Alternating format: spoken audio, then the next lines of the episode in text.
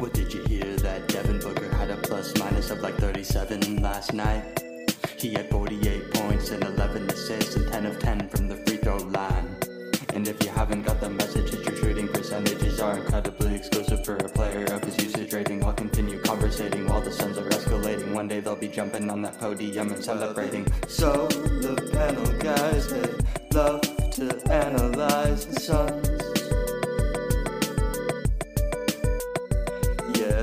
So the panel guys, that love to analyze the Suns.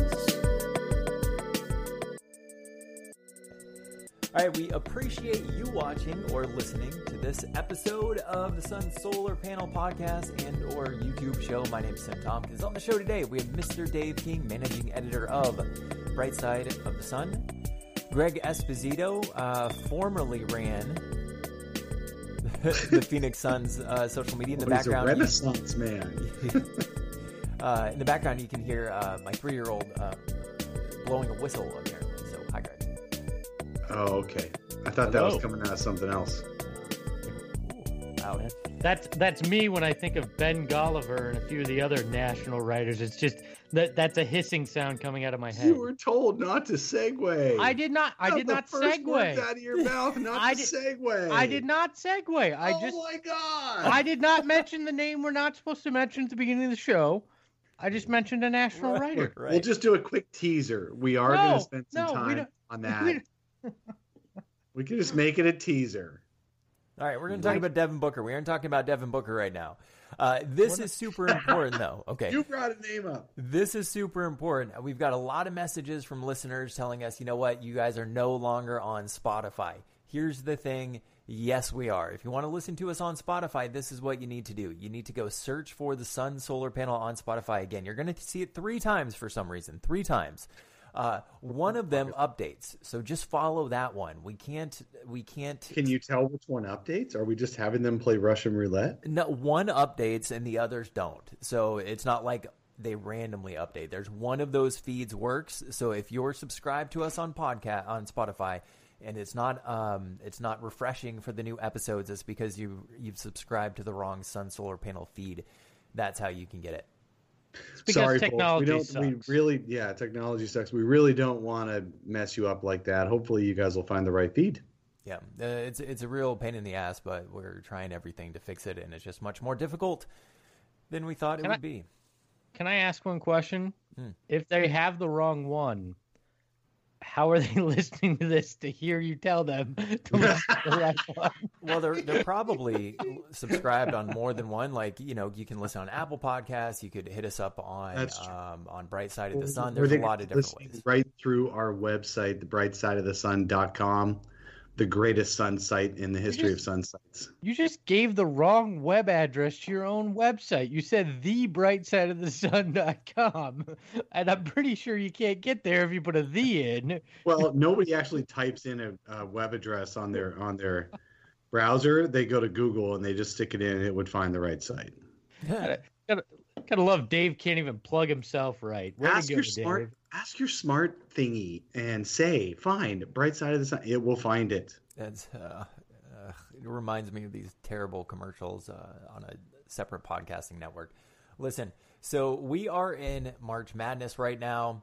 I uh, got to be perfectly honest with you. I'm not a big college guy. I did go some March Madness games, but I just I don't follow all that college. But I know that Dave and Greg have been glued to March Madness, watching every second of R.J. Barrett, of Zion Williamson and they have seen every play. They have broken it down. They've gone back. They've watched the highlights. They have broken down the game reel. So I do want to spend a little bit of time on that. And so I want to start this off with a question. i'll tell you what i've been watching a lot of march madness but because there's multiple games on at the same time it is not possible to watch every second because i also have a life Well, that's debatable. I good for, good good point i have a job and i have a sleep schedule so those that's my life Right. Well, I do have a question, so I want to throw this out to you guys. Would Go you trade, or would the Suns trade, I should say, their unprotected pick right now before finding out what slot it is for an NBA All Star from 2019? Now, this is oh you know what sorry sorry tim tim tim it's Huh. just occurring to me that you sound like you're in a tunnel Oh, well, hey, thank you very much. I will uh, fix that after I ask you guys a question. All right. So, um, would you trade, or would the Suns trade uh, their pick right now for an NBA All Star from 2019? If you need me to read the list of All Stars, happy to do so. Otherwise, what do you think? I'll go first. I think you definitely trade it. Uh, there's only a 14% chance at Zion Williamson. There, that means there's an 86% chance of getting a player who may not pan out. This this draft is actually being uh, talked about by the draft folks that I choose to hate if they don't like my players and love if they like my players. Um, but it's being touted as the worst draft since 2016 and 2013.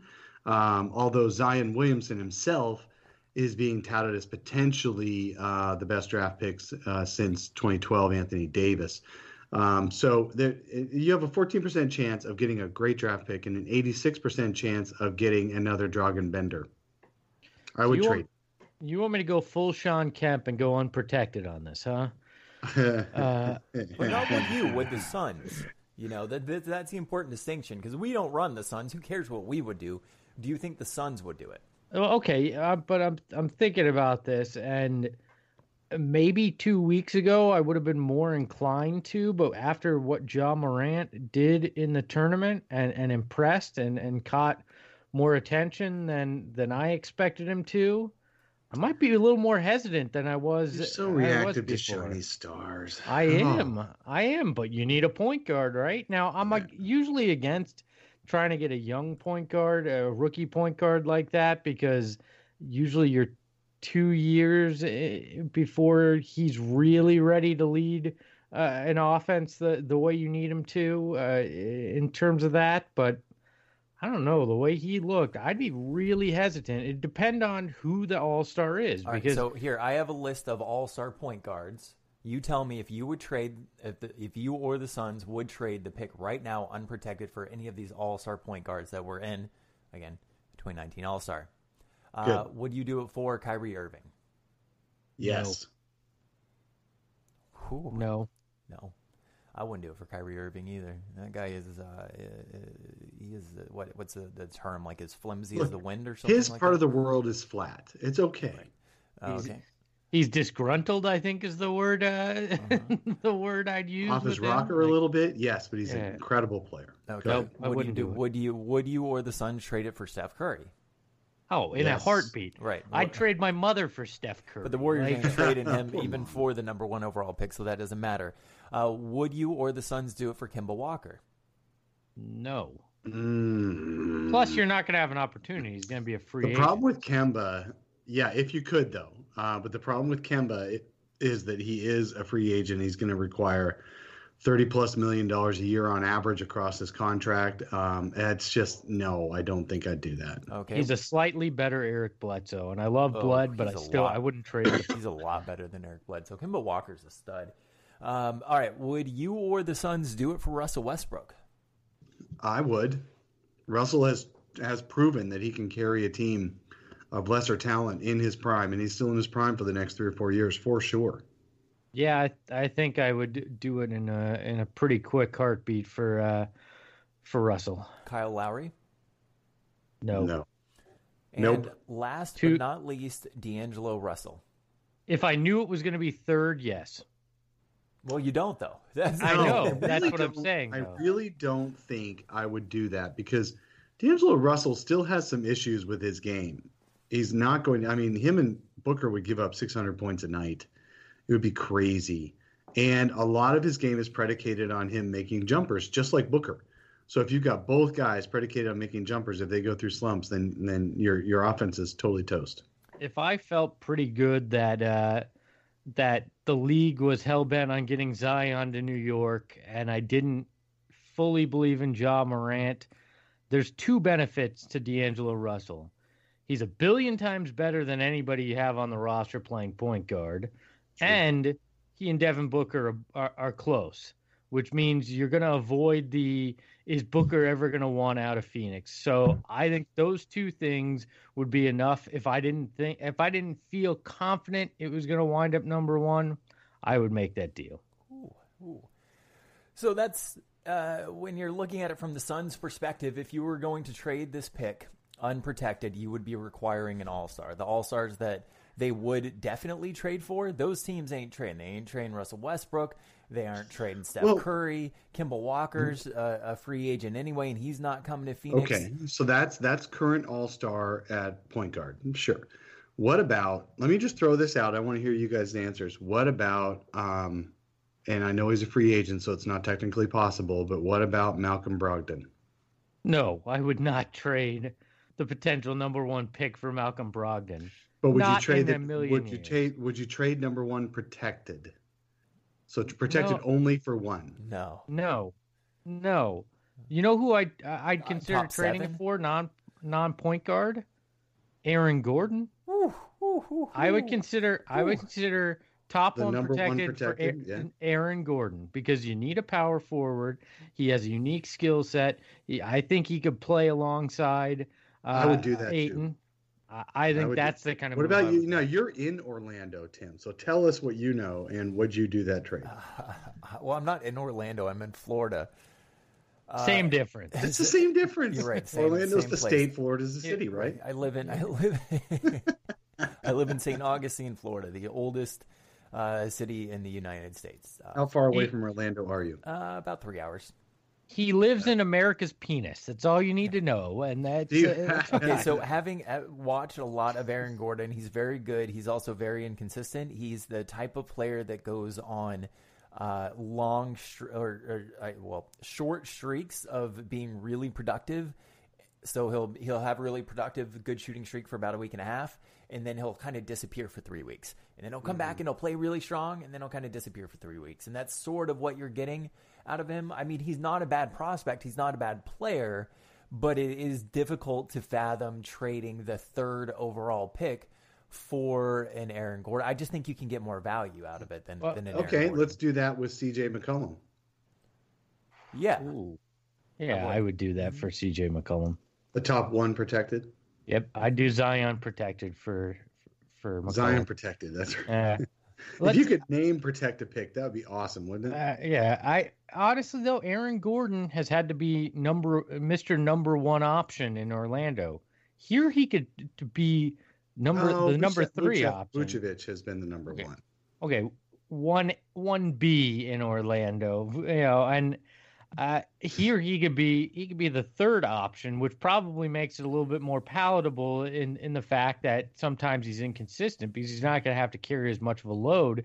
And if you start to look at that and you add a point guard in there, a veteran point guard doesn't have to be a star, but actually somebody who could play the game, you know, uh, th- then you got you got something interesting that that's brewing there. But because he, but he can't really carry a team, though. I mean, he lost to the old guys in the Uncle Drew movie. Yeah. but do you really need somebody? I, I, you're acting as if I watched the Uncle Drew movie, and uh, I think you're like one it of was the on 12 people I actually did. did. but uh, you know, when you look at it, I, I'm not sure you need to in every position you're filling get the number one star. You need guys that can help support Devin Book and, Booker and DeAndre Ayton. They can play with Kelly Oubre. Uh, if uh, he better be part of your future. I'm done acting as if if he's part of he better be part of your future. So like you don't need you don't need the star. You need guys that are very good that can build around the rest of this roster. And I think Aaron Gordon's the kind of guy that is a billion times better than what you've been playing at power forward that has tons of potential, that's athletic, that that can go in there and makes you better immediately. I would certainly consider Zion protected for that. I would do TJ Warren and a top five protected pick that would move on to future years if it didn't convey this year. Uh, I agree with you. Aaron Gordon's great. I just think that that's too much to give up for Aaron Gordon. And I At agree this- with you. Those are the types of players that you need to put around Booker. Right. At this point, you have to take chances. You you have well, to you take have to chances. you have to take chances with mid-career guys. Now, I'm tired of taking chances with draft picks. Zion Williamson is the only, for in my mind, for sure draft pick that that is out there, and uh, I would take him in a second. And the Suns, I think, would be very competitive next year just with having him. Any other draft pick, I trade it. Uh, I wholeheartedly, well, I can't say wholehearted.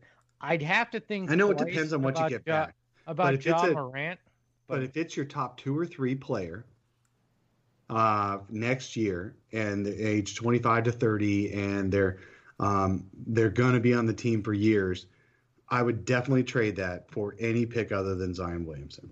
Hey, and if if we uh, if the Suns hire Kevin McHale soon, he can start discussing uh, contracts with free Uh. agents like two days later. Like What he, was it- what was he it? doesn't care about any any restrictions. The, the so- team that came out saying that they were looking for a new GM, and I'm blanking on who it was right now, but they were interviewing um, really the Pelicans. the the Pelicans. Pelicans, really successful, uh, taking uh, talent from really successful Number two organizations, guys right? in really and then good you franchises. Look at, then you look at who the Suns are looking at.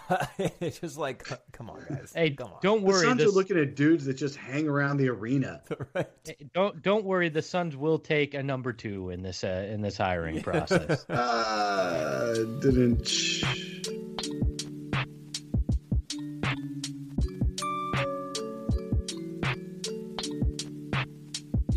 So we do want to thank a listener right now, and really everybody that has decided to support the podcast, the show. So if you're watching on YouTube or if you are listening on your podcast app, in the show notes below, uh, there's a little button that says support this podcast. You can do a one, a five dollar, or a ten dollar option. If you do a ten dollar option, I will send you some Sun swag. I sent some out last week.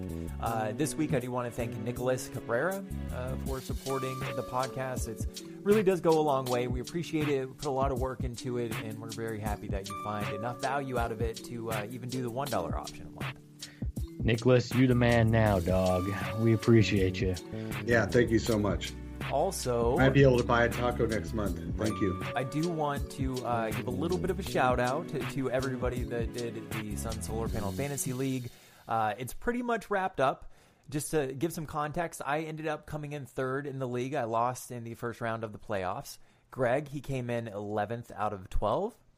It, Mm. it, I think that's up. I think that's up one spot from last That's year. hey so- man, that's like! Phoenix Suns. Yeah. Hey, I think he went uh, 55 and 124. hey, How many- hey! I how- like that win How often percentage. did you, did you forget to update your lineup for Eh. you know people being out? Every time after the second week of the season because my life got busy. So Uh, I'm that guy. I do want to congratulate uh, the two uh, the two finalists, Jeff Manth and Justin Nine. It does look like Jeff is going to pull out the win. I just went and checked; it's still two days left in the fantasy. Um, but congratulations to you guys for a successful season, and anybody that wants to do the fantasy league with us next year, just uh, keep listening to the podcast, and we will shout that out. Now, Man, I, I wish my fantasies last mul- lasted multiple days. That's nice. Uh, Two days left in the fantasy, huh? You need to settle into your reality, Greg, and, and master that first. This this is my fantasy here, gentlemen. Uh, my I'm living out my fantasy by outside being that door. podcast with my best buddies. okay, so this is important.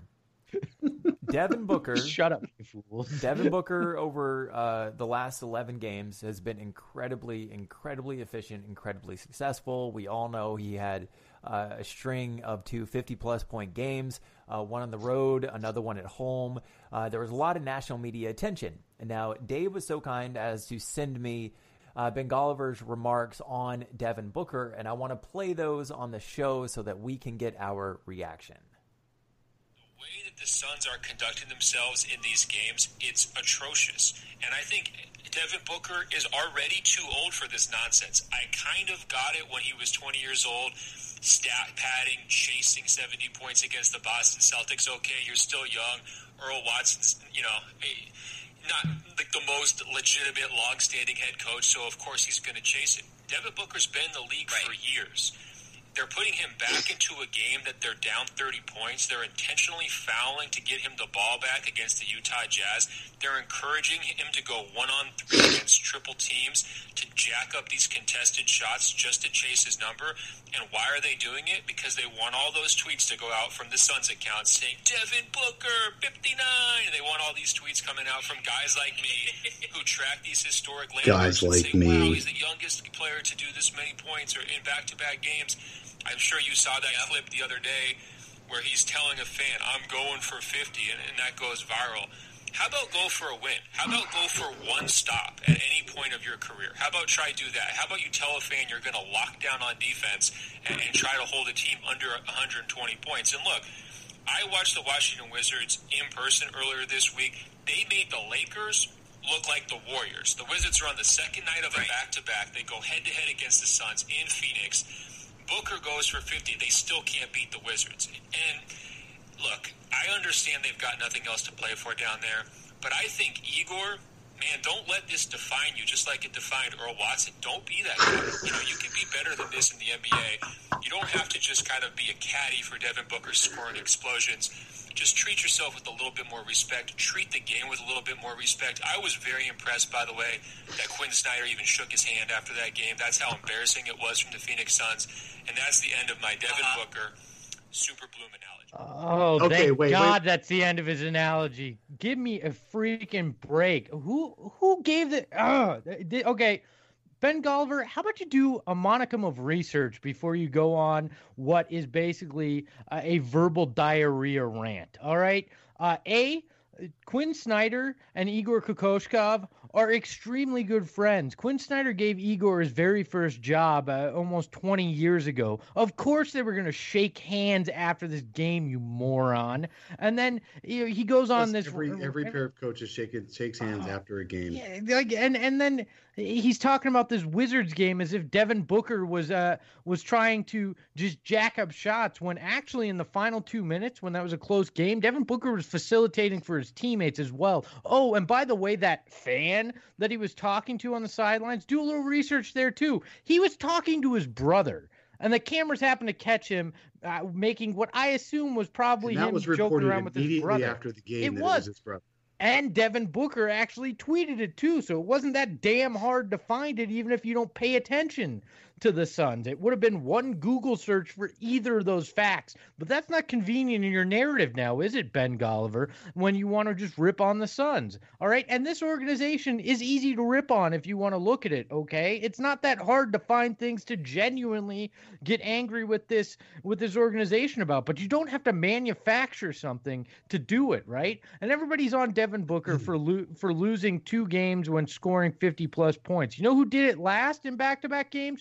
James Harden. In a year, he finished second in MVP. Did you hear anybody bitching and moaning about that? No, you did not. All right. You know who else tra- uh, chases stats? Russell Westbrook did in that year that he wanted to uh, wanted to uh, average a triple double for the year. Did you hear anybody complaining then? No, you really didn't. All right. You guys are looking for a convenient clickbait headline and things to get people to, to upset because they're not really watching this team. Stephen A. Smith pulled crap like this this week as well. A lot of national writers. I think it's Andrew Sharp at SI had a whole piece about how Devin Booker's not really that good and stop trying to project him to be good. And then he did a weird thing where he's like, he's really Kyrie Irving. Well, oh God forbid, I'd hate to have have a guy play be as good as Kyrie Irving. He sucks then if that's the fact. You know, the the Suns the Suns show a graphic about the the seven guys to to ever score 50 in back-to-back games. And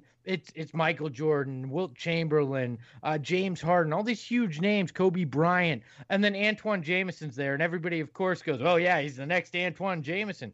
Why do we have to discredit this kid his hard work his amazing scoring ability the fact that he was doing it efficiently? It wasn't like he jacked up 80 shots in each of these games to get here. And yeah should he have come back in the game? Maybe not against utah. I get it that you're blown out but right now what do these guys have to look for? Well, what do these guys have to enjoy? It's devin booker and and the washington generals around him basically right now. Uh, who else who else is supposed to do anything? I have absolutely no problem with Devin Booker playing good basketball and trying to entertain a fan base that hasn't seen fun in forever. All right, so let's talk about Ben Golliver just a little bit. Uh, ben, this Ben Golliver has uh, originally was a Blazers Edge writer, and he got national uh, recognition for himself, and then and got himself onto the national scene with CBS Sports, I believe, originally, and then now SI.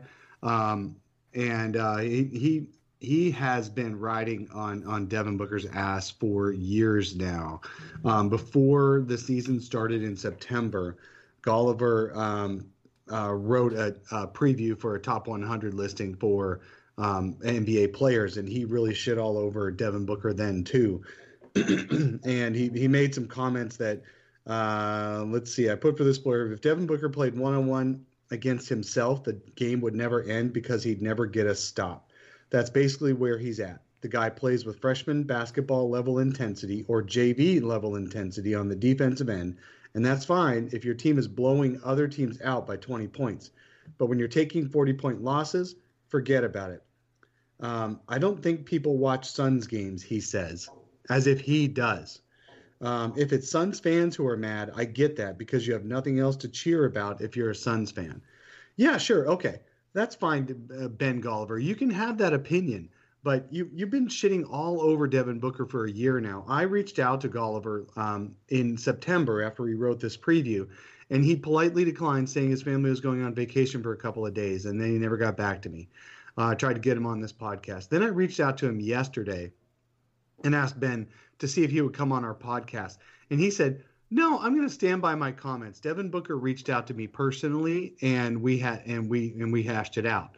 And then I said, "Well, what did Booker say?" And he said, "I'm going to keep that just between me and Booker." Um, Devin, so Devin Booker probably told him to go screw himself. That's probably sure what the conversation did. was. I'm sure he did. And so Golliver isn't willing to go on radio shows and, and, and pods to talk about his opinions with people who would actually question those opinions. Oh, hold on. I, hold I actually on. have, I have more respect. I have a counter to that. He did go on the Dunked On pod with uh, Nate Duncan oh, and Danny Leroux after releasing uh, that top 100 list. Yeah, I have more respect for Nate Duncan than I do for Ben Golliver, by the way, because Nate Duncan was actually willing to come on our pod and take our punches, and he he handled them as well as he could, and we handled it as well as we could, and I, I had a lot of respect for him then. Ben Golliver has now twice said no for coming on just a simple Little Suns podcast, where if anyone listens to us, they know. Uh, yeah, we're fans, but we're also going to be respectful and fair, and you're not going to get torn apart on a podcast like this. So I, I, I have no respect for Ben Golliver if he isn't willing to go and back up his comments in a not sa- not so safe space as his own podcast where he gets to just rant. You know what I also find find interesting is I was I I went down a rabbit hole the after the Wizards game when Booker dropped 50 and I was looking at uh, things that like guys who have had losses in 50 when scoring 50 points or more, right? Wilt Chamberlain did it 37 times in his career. 37 times he lost when he had 50 plus points. Like and people still think he's one of the greatest players of all time. Like put some context around this stuff. Look at what Devin Booker's doing and how Uh, you know this wasn't the 70 point game where where he wasn't necessarily efficient and they were doing all sorts of shady things to get him points. Like both of these games he was efficient. He was playing good that, basketball. that, that quote unquote intentional foul was committed by Jimmer Fredette who followed up that with a shot of his own. Well, Devin Booker and, didn't even get a shot on that quote unquote stupid foul and Jimmer Fredette went one for 10 in like what felt like the final three minutes of that game. It wasn't like he was helping facilitate for for Devin Booker in those situations Booker either. even set him up for two of those shots. Yeah, but but you know why would we why would we have context when you can see a, a box score and actually just go on a rant without knowing what that's really the, happened? That's the problem. These guys saw 59 and 33, and that's all they needed to see. Two numbers. Booker scored 59 in a 33 point loss. However, Booker was only a minus 13 in that in 41 minutes, which it, it's obviously bad, but that's not as bad as the minus 20 the rest of his team was in the seven minutes that he didn't play. Right. And I then that, against the uh, against makes, the that makes you a positive seven or something on the on the court. Right. And that plus seven. Right. And then and then in the next game he was actually on the scoreboard a plus eight, I believe, in that loss, um, where they lost by three to the Wizards. Well, and then uh, did you hear Stephen Jackson's rant on the jump about Devin Booker? He rips rips Booker. Uh, uh, this was following. I heard. I think it was following the, the 50 point game. game, but he was talking about uh, the Utah game, and he goes, "Yeah, well, DeAndre Ayton had 30 in it too, so."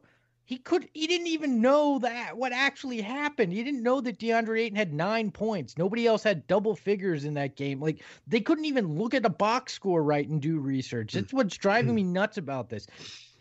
Stay in your lane. At least watch highlights and understand something. Put some context around it. Take five seconds to research any of the things that you're looking at. And we're not perfect here. I say stupid stuff all the time. I don't deny that. But if I if I screw up, you know what? I pay up. I admit it. I come on here and say, oops, I didn't know that. I got it wrong. Or, oops, I lost that bet. I'm going to dress like Jonah Hill and look like a moron on the internet. I do those things. But you know what? Uh, some of these other flamethrowers don't do that crap because they, you got to have humility to be able to do that and admit you're wrong. So I do, I do. There were more. There's there was more than one person talking about the Suns. So I do want to give some credit where credit is due to a couple of other uh, national writers, pundits, whatever you want to call them. Uh, Zach Lowe on Devin Booker. As I've said many times before, including last week, I am a Booker optimist. He is not a losing player. He's a stud on offense, and he's going to be a star once the Suns put a real team around him. Uh, Jalen Rose. Devin Booker is NBA's best player who isn't an all star or on an all NBA team. Yeah. yeah. Yeah, there are some positive takes, but there uh, what's what's more fun for these guys is to have a negative take based on no research, just because there is a running commentary. So, and there is there is a legitimate running commentary that Devin Booker has not carried his team to more to more wins than you would otherwise expect. And if you go back through NBA history, there is almost no precedent for how bad this Suns team has been around a scorer and distributor the likes of Devin Booker. There's almost there's been no case in history. Now we can make all the excuses we want to make. We can say terrible coach. He's had four coaches in four years. We can say that uh, the team has been terrible around him. They've gone totally young. They've they've had disgruntled uh, mid-career veterans. They've had all these things go against them. They've had injuries, which they have every year. Um, I don't think T.J. Warren's played over 60 games in a year. Um, so they, they, they, all these things have conspired to make the Suns bad for four straight years with Devin Booker as um, at, uh, the last three of which he's been the primary scorer. There's been almost no case in the entire NBA history that matches this this uh, um, year after year after year of ineptitude. So the question has to be: Is it the organization? Is it Booker? Or is it just the teammates around him haven't lived up to their potential, you know, what they were supposed to be uh, when they were put on the team? Well, blaming Devin Booker is like blaming a child for his parents getting divorced. All right? It because, is always the kid's fault. Sorry, kids. Oh yeah. I'm not. I have no experience, so I defer to those with the, experience. Uh, but, um, but, uh, the the Royal Tenenbaums. Any of you guys see that movie? Mm-mm. It, okay, so derailing this point. I appreciate Gene it. Hack- on the Rolling Tenenbaum. Gene Hackman played a, a, a really bad um, dad from a from a divorced marriage, and and um, uh, one of the the kids he sat the adult kids around a table at one point. He wanted to come back in their lives. It turned out just to just to take more money from them. And um, the one of the girl, one of the kids asked, "Dad, are we the problem? That are we the reason you guys got divorced?" And he just kind of paused, looks at him, he goes, "Well, it didn't help." Gwyneth Paltrow uh, was yep. one of the kids, right? And, uh, um, Keith uh, Wilson or Owen Wilson. Wilson brothers actually yeah. were both in there. All right, so back to the point. Back to uh, the point. Devin, Don't blame the kids for the divorce. Yeah, it's like blaming a child for a divorce. Devin Booker has had four head coaches in four years, two general managers, and outside of uh, what three quarters of a season, a, a, season, full season with Eric Bledsoe, he's had G League level point guards, right? Plus a, a, large amount of injuries that he's dealt with. But all of this is Devin Booker's fault somehow. How I don't I don't understand how that can be the case. And he's playing for what has been over the last four years the most dysfunctional franchise in the NBA. And you can you can try to argue me on that point. You can say the Knicks, this or that. No, it's been the Suns. There's not been more dysfunction in an organization over the last four years than the Phoenix Suns. But Devin Booker is supposed to be able to overcome all that and and, and take a roster that is eh, eh, nobody would think is is that good. Nobody would likely think is playoff worthy. That has not had any veterans that are that are you know quote unquote veterans that are that are in their prime it's been guys at the end of their career or rookies or, or second, third year players, right? uh, for for a majority of what he's had. And when you look at it this year, when he was playing alongside guys that were in those mid twenties that are that are pretty good NBA players, and Tyler Johnson and Kelly Oubre, hey, guess what? They won a, uh, they went on a run there. But it's still all Devin Booker's fault. So Devin Booker's supposed to fix all this. Dave had done uh, some research that I want to. He put a lot of work into this, so I want to get to that. Um, so Devin Booker among top five fourth year scoring guards of all time. He is in the company of Kobe Bryant in his fourth year, 22.5 points. James Harden, 25.9. Dwyane Wade, 27.8. Devin Booker, 26.5. And Allen Iverson, 28.4. That's what those guards did in their fourth years. But Dave put a lot of work um, comparing some uh, really high level um, uh, NBA talent and what they were able to do uh, on their teams, whether or not those teams converted over to winning records and that kind of thing. Uh, Dave, you want to take it? Sure. Uh, so I put a question out on Twitter yesterday so people could help me start my research. I, I wanted to take a look at uh, for the just because there is a running argument that and it's got a lot of merit that Devin Booker can't win and a guy his that as good as Devin Booker shouldn't be on a team this bad. The guy as good as Devin Booker if as we think Devin Booker is, which is a starter on a playoff caliber team, if not a um, a, a, deep playoff team. Um, is there any precedent in history to where a guy at that that caliber of player has been on such a bad team for so many years in a row? So I did some research. I asked I asked folks on Twitter. Uh, you guys are awesome. Thank you so much for your responses. I got about 30 responses of players who have done more uh, that that with less or the same as Booker, so as proof that Booker should be doing more with this team because Booker really hasn't carried this team to any wins. Let's be straight about that. Devin Booker has not carried this team to a series of wins over a course of a of a few weeks or anything like that. He's sure he's had some game winners. He's had some very good games, but he hasn't he hasn't himself grabbed everybody and dragged them along and and put wins on the on the scoreboard if it if it was any more than the last second shot. He's he's had about half a dozen of those. So have there been other stars who've done it? Um, and there were a lot of great names thrown out. So here's some of the research I did. And what I did is I looked at at at just first of all, I I, fo- I focused most of my effort on guys who were in their first four years in the league. So some of these great stars in their first four years, because you have to give some credence to the fact that Devin Booker has not been on a winning team. So he doesn't know what a winning team looks like. And he's young. Um, he's very early in his career. So to compare him to a mid-career Kobe Bryant, who carried um, the the uh, a bad Lakers team after having won a few championships, you can't do that. You can't compare Devin Booker to um, uh, uh, Dominique Wilkins. You cannot because Dominique Wilkins was carrying bad teams in the middle of his career. Kevin Garnett always had better players or, just as good of players around him when he was young in his career, and then he just carried teams when he was in the middle of his career. So you really can't. James Harden, even his fourth year, people saying he had a bad um, uh, team around him when they won 45 games his first year in Houston. Yeah, but he knew what winning looked like from coming from Oklahoma, and he had a, he had, he had a functional coach and um, uh, um, a roster of mid-career veterans around him, where he was the only really young guy. Him and Chandler Parsons were the only really young guys. So I, I think you cannot compare Devin Booker to a mid-career guy who carried a team to a few more wins, like in the 30s or 40s, um, than than Booker's done. So Having said that, and that's my qualifier. My qualifier is I'm only looking at early career guys. And and feel free, uh, Tim and Greg, to jump in at any point because I shared this work with you.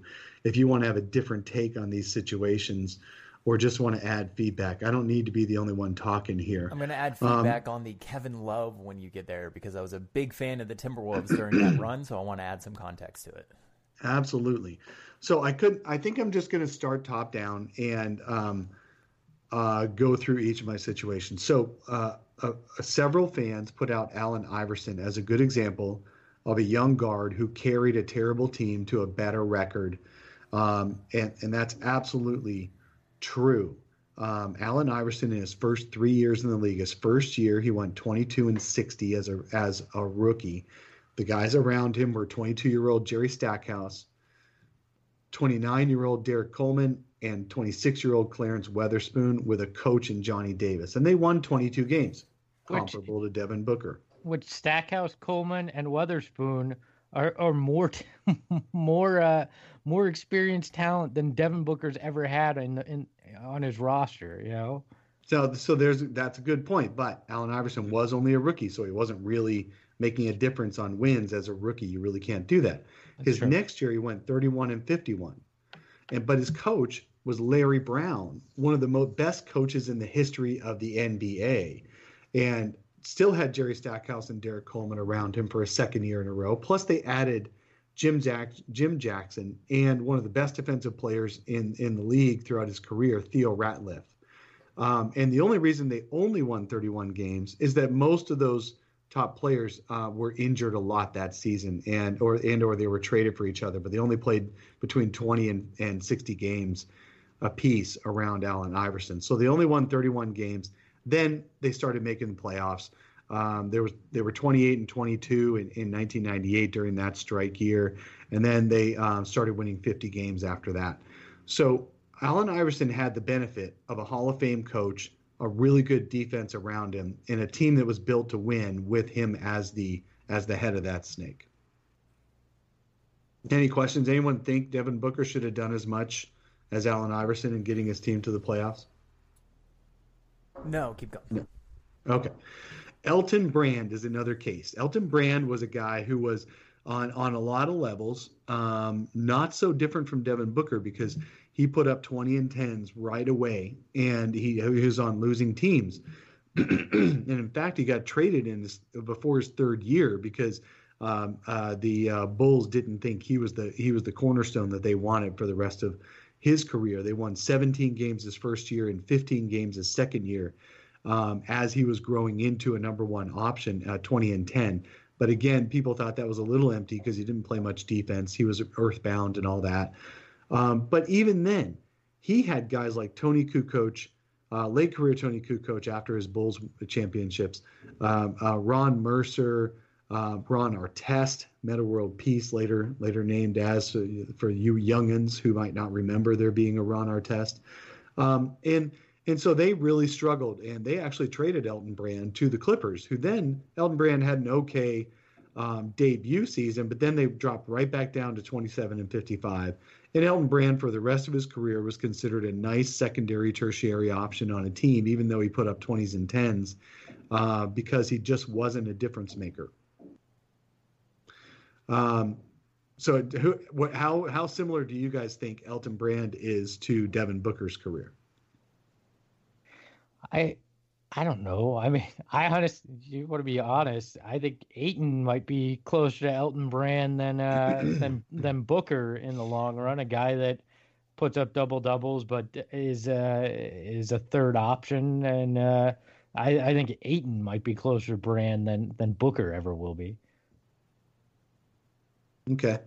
All right. So then, yeah, that's a good point. So I, I, but Elton, that's another case where a guy just because he was putting up all those points. If you don't put players around him and you don't put a good coach, whose coach was Tim Floyd, until he finally got Alvin Gentry uh, leading him. Uh, if you don't put a good coach with him in a good system, you're not going to win games. Well, and he That's was in two two dysfunctional situations, and in the Bulls while he was there, and then the Clippers as well. So right. it's all about it's in large part about the situation you find yourself in too. I got a bunch of responses to uh, compare Devin Booker to LeBron James. I don't think that's fair at all. LeBron James is one of the greatest players in the history of the NBA. I will concede that Devin Booker is not going to have LeBron James's career. How about you guys? Yeah, in a heartbeat, I'll concede that. yeah, it's like he's not Michael Jordan, you know. okay. Who's another one I actually did the research on? Michael Jordan, um, and I will concede that Michael Jordan did more with about the same level of talent, if not. Um, but he still had players around him, and he had a good coach his second and third, his third and fourth years in Doug Collins. We we will um, concede but, Devin Booker is not LeBron James or Michael Jordan. Yes. Okay, yeah. so we'll we'll all concede that, right? Okay. Yes. How about let's let's compare him now to Anthony Davis's early career.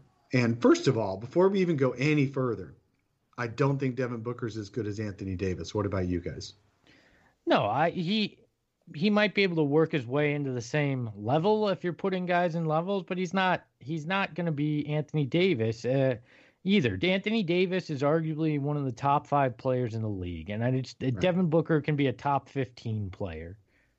But Anthony Davis had more help and better coaches around him than Devin Booker has had. So I already concede that Davis is a better player. I'm not trying to say Devin Booker is as good, but Davis barely did better barely. His win totals with the Pelicans 27, 34, 45, then 30, then 34, then 48, then 32. It's been a terrible career. And that's why Anthony Davis is insisting on being traded because they've had seven years to put teams around him that can win consistently, and they haven't. Uh, what the Pelicans have done is they've they've they've cashed in, they've they've paid restricted free agents who are early in their primes tried to help the help, help them grow around Anthony Davis and help carry Anthony Davis to more wins, and it's worked marginally in that they're better than 20 year olds uh, as far as uh, contributing to winning. Guys like Eric Gordon, Ryan Anderson, Tyreke Evans, Jrue Holiday, who, by the way, is an All Star and an All NBA defender when he's healthy. Um, you've got you. They have had better top end talent around Anthony Davis than Devin Booker's ever had. And he's had two head coaches and one general manager in those seven years. So a GM that could have one consistent plan, two head coaches, both of which are well respected around the league that that had systems when they came in. Devin Booker has not have been afforded that luxury at all. And even with a player that is better than Devin Booker, with better talent around him. Uh, if I remember correctly, he was only able to get that Pelicans team into the playoffs, what, once or twice? If it, and if it was twice, I think. Yeah, they only did it the two yeah, times. And one of them maybe I, once actually. I don't think they made it when they were forty five. Shoot, I didn't look that up. Sorry, okay, guys. So so if it was when if they did get in twice.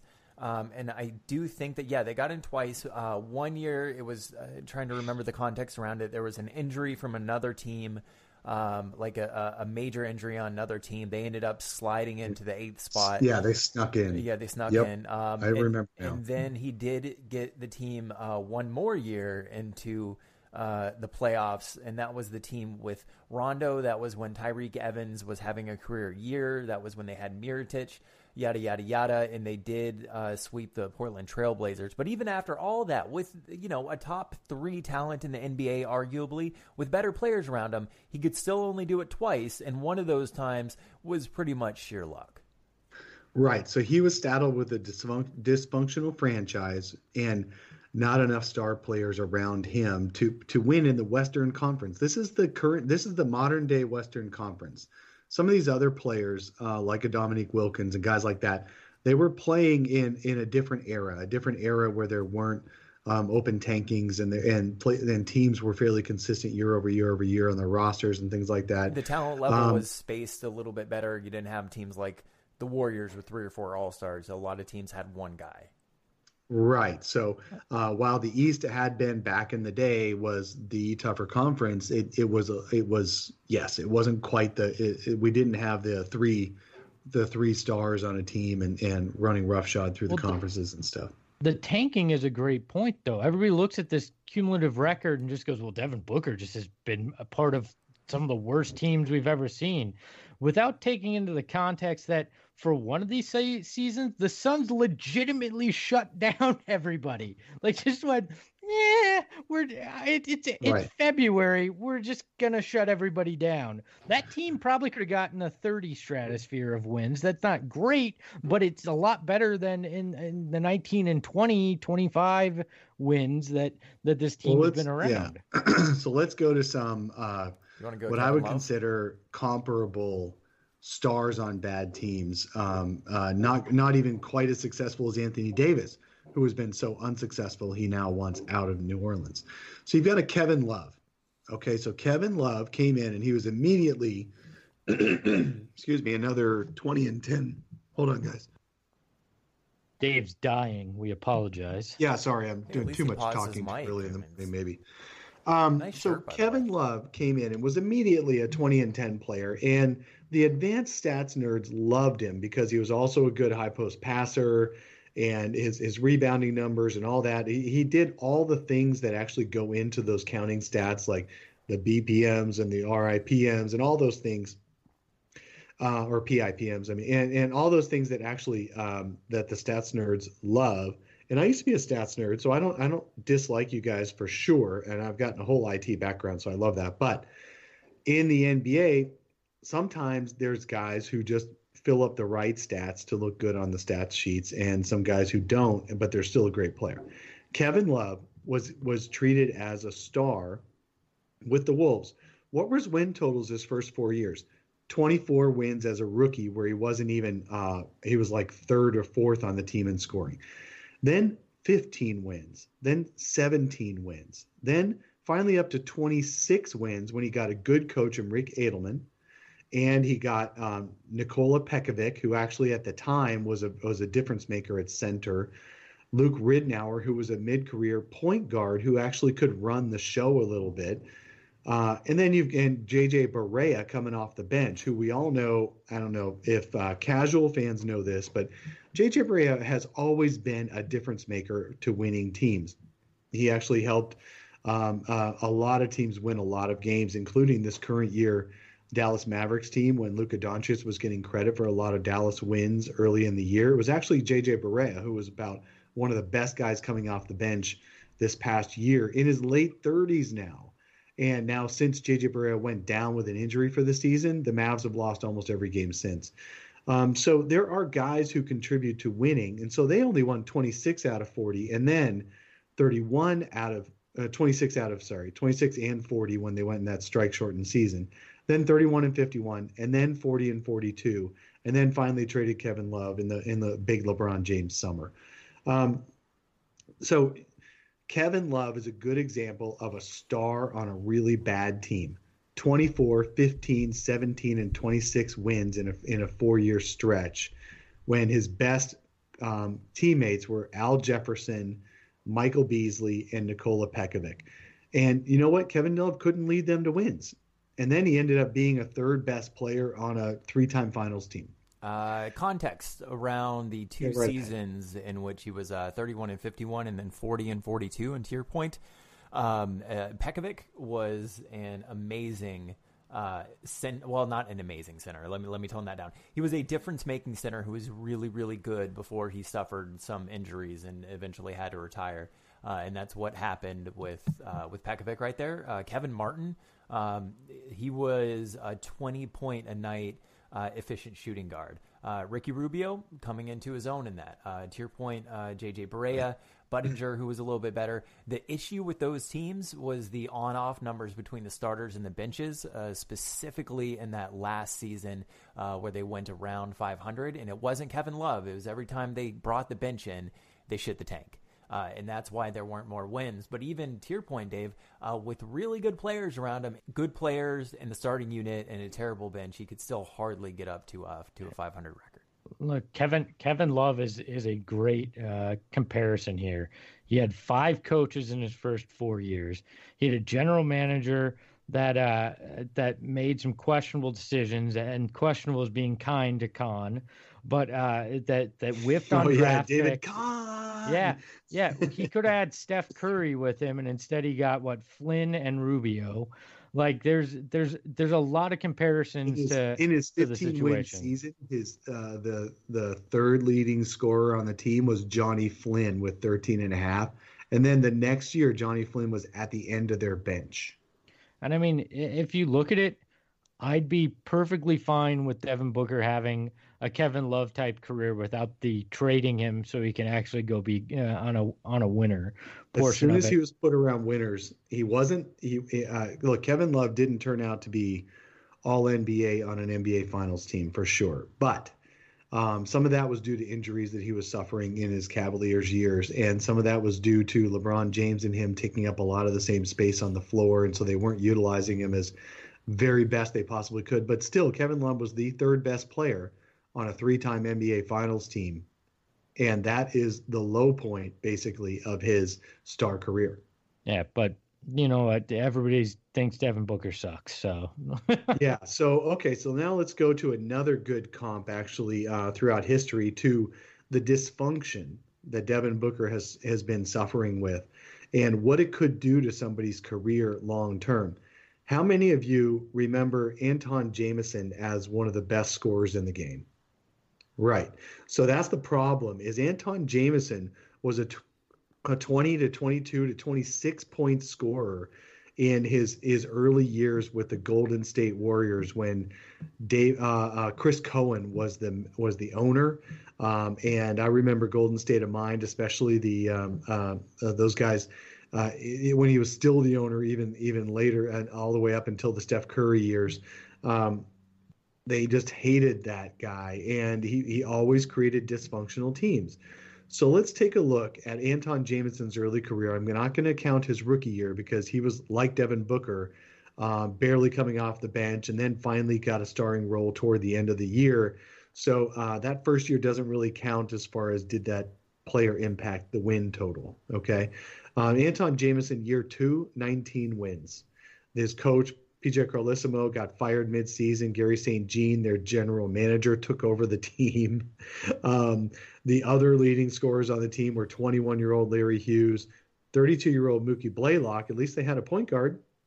30 year old Chris Mills. At least they had a mid career kind of guy um, who could who could score in the lineup, although he was one dimensional.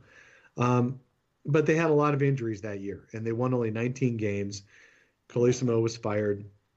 The next year, they came in with they won 17 games with Dave Cowens as the coach, who only coached them for one year with Danny Fortson and Larry Hughes as as Antawn Jamison's other um, henchmen, basically scoring wise, and they had a lot of injuries as well in trades.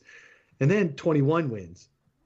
Cowens got fired mid-season, replaced by Brian Winters. Uh, that was when Jason Richardson came on the scene, and Larry Hughes was still around with Fortson as well. And then Gilbert Arenas became um, the pre-Gilbert Arenas Arenas rule guy, where he was a second-round pick who suddenly turned into a star. And then finally, um, they won 38 games in Antawn Jamison's fifth year with Eric Musselman as their coach, who could t- who could coach them how to play at least respectable defense, and Gilbert Arenas blossoming into the Gilbert Arenas rule kind of guy. Um, so when Antawn Jamison got better players around him, um, he had better results on the court. When he had awful 20 year old players around him, or at least non winning 20 year old players around him, he couldn't win games.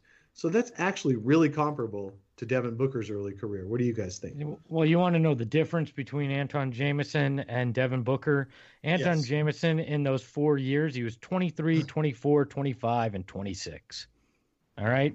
He was older. Devin, Devin Booker is doing this and he's 22 right now, right? He started as, as the youngest player veteran, in the league. Like Ben Golliver saying, God, he's been in the league for years now. He shouldn't be yeah. doing this anymore. He's still he, just 22. He's younger than Antawn Jamison ever was in the NBA. He has not he has not hit the age that Antawn Jamison started in this comparison. So that's the difference here to me is he's doing this at an extremely young age. He's gotten better every year for the most part. Uh, he's he's expanded his game in different ways. I mean, people are ignoring the fact that and I get it. He's been used more as a point guard this year, but his assists are are, are way up this year too. He looks good uh, in that role in in distributing some as well, which is which is a convenient thing to forget in in all this as well, while claiming he's just a scorer.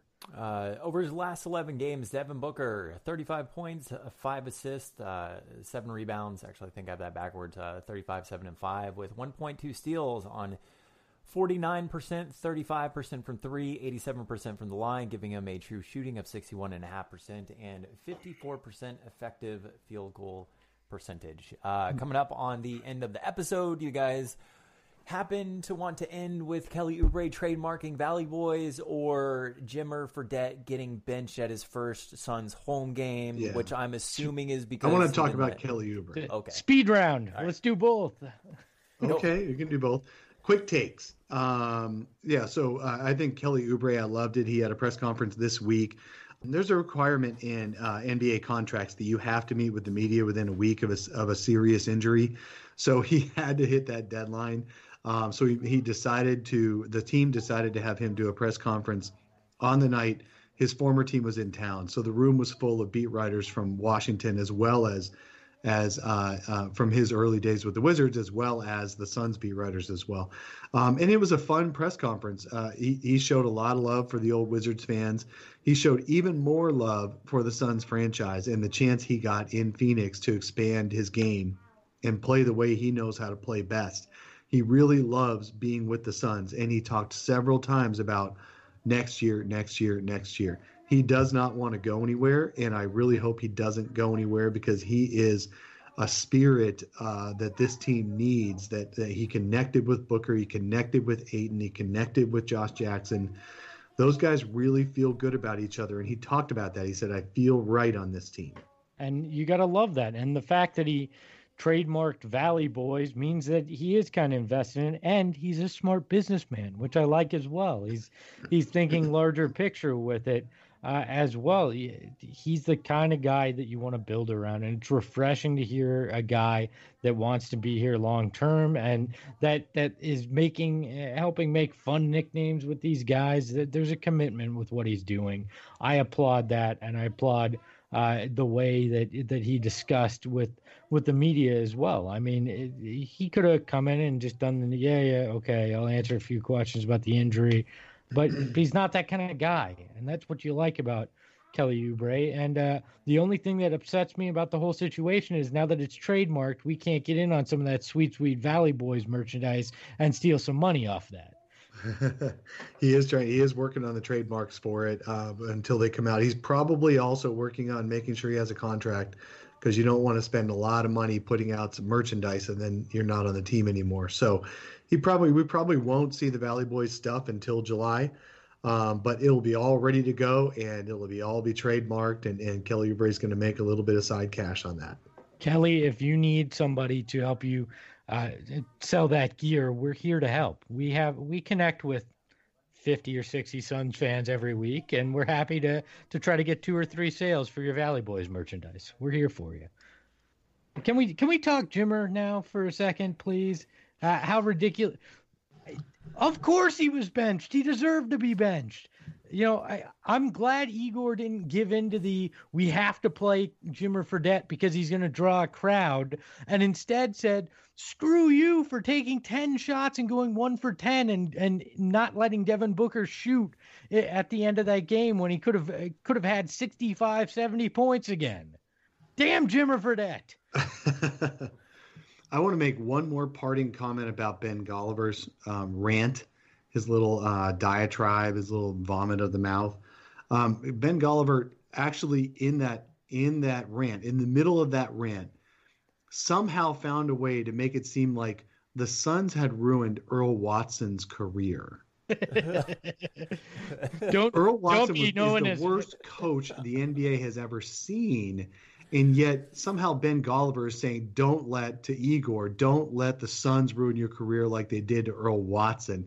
And when he talked about uh, Booker playing for Watson, he said, "And Watson isn't the longest tenured coach in the NBA."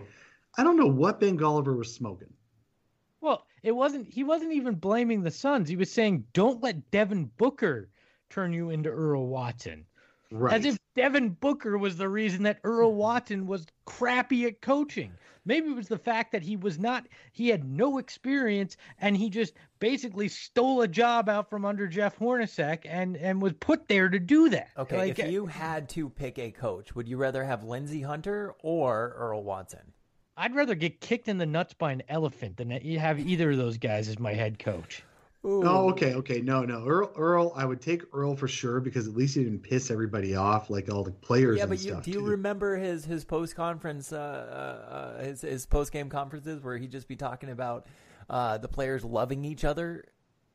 I like, also remember what he would do uh, when he when they started losing a lot is Earl Watson would actually get combative in post game conferences, and the um, the the Suns employees and media and I still laugh about the fact that one time I asked Earl after a loss to the Jazz, and I, I was giving him an opportunity because Earl had been with the Jazz in the past, and so you know doing had some kind of connection still.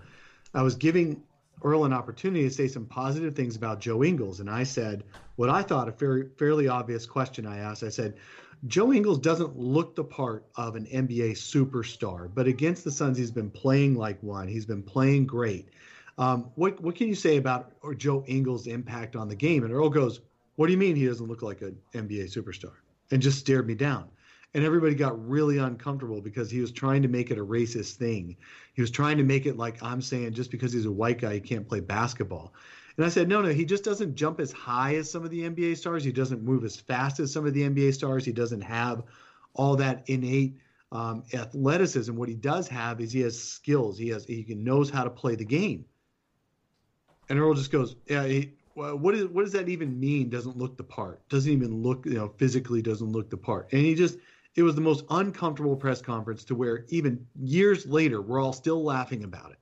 Look, and the thing with Earl Watson, really nice guy. Ah. I, but I actually, even though I wouldn't want him as my coach, he still got screwed in the Sun situation. The way it went down, the way he, the the exit, and how that happened, and maybe someday I'll I'll get into that further. But that was a, it, they did him, they even did him dirty. No matter what what you thought of him as a coach. So dysfunction all around for everybody. You get some dysfunction, and you get some dysfunction, and you get some dysfunction. All right, guys. Well, it was fun. Uh, I did enjoy the episode last week uh, as well. By the way, it was kind of cool because I got to just listen as a listener instead of having to be the person that's editing. And shout out to to Dave for sending me the audio to uh, to edit at nine thirty at night on a Sunday. yeah. super cool. Sorry about that, man. Hey, hey, where's your dedication? You don't even show up for the episode, and then you decide, hey, I'm not going to edit this shit till Tuesday. Yeah, yeah, yeah. super. Con- when I got, you know what I actually thought happened was I, I was put like myself oh, under the bus, but Tim, you're under there with me. They, man, I was like, man, they they gave me the week off from editing too. That was so nice of them to do that for me. Greg just sat there, he edited the episode, so I didn't have to, and gave me a week off. I really appreciated it. And then I saw the audio come through at 9:30 at night on on a Sunday, and I was like, you got to be fucking kidding me that was Dave. That was not me. I had nothing was, to do I know because Greg didn't do a damn thing. That's what. Don't even blame. That was I, Dave, not me. You're right because you didn't do anything. I showed up and I dressed like Jonah Hill, and that's all you're gonna get out of me. And that's when I'm talent. repaying a bet for you. What? Uh, what did happen to Justin anyway? Why didn't he show up? He he uh, needed to wear some pink curtains, I believe. Yeah, I know. I never got back to Justin. Um, I, I just we uh, we had a lot to talk about with the Ben Golliver thing, so I decided we'd focus on that, just the three of us, and then uh, Eric, uh, excuse me, um, uh, Devin Booker's two 50 point games this week. So next week, uh, hopefully, we'll bring Justin on, and he'll pay off his part of the bet, where the Suns actually won more games than he thought they would the rest of the year, and he's just going to be um, showing off his pink curtains on his bod. Uh, fun stuff. All right, guys. Well, we will talk to you next week. You just got done listening to The Solar Panel. For more great Suns content, check out the Timeline podcast for stuff like this. There's no way that Hakeem Olajuwon makes his own pancakes. I'm really sorry that you just made a great coherent point and that's all I had to respond with, but it, all it did was lead me to look up the fact that Hakeem Olajuwon made $110 million in his NBA career, and God knows how much since then. He easily has someone at his ranch to make his pancakes, right? That's The Timeline, a Phoenix Suns podcast on iTunes, Stitcher, and Google Play.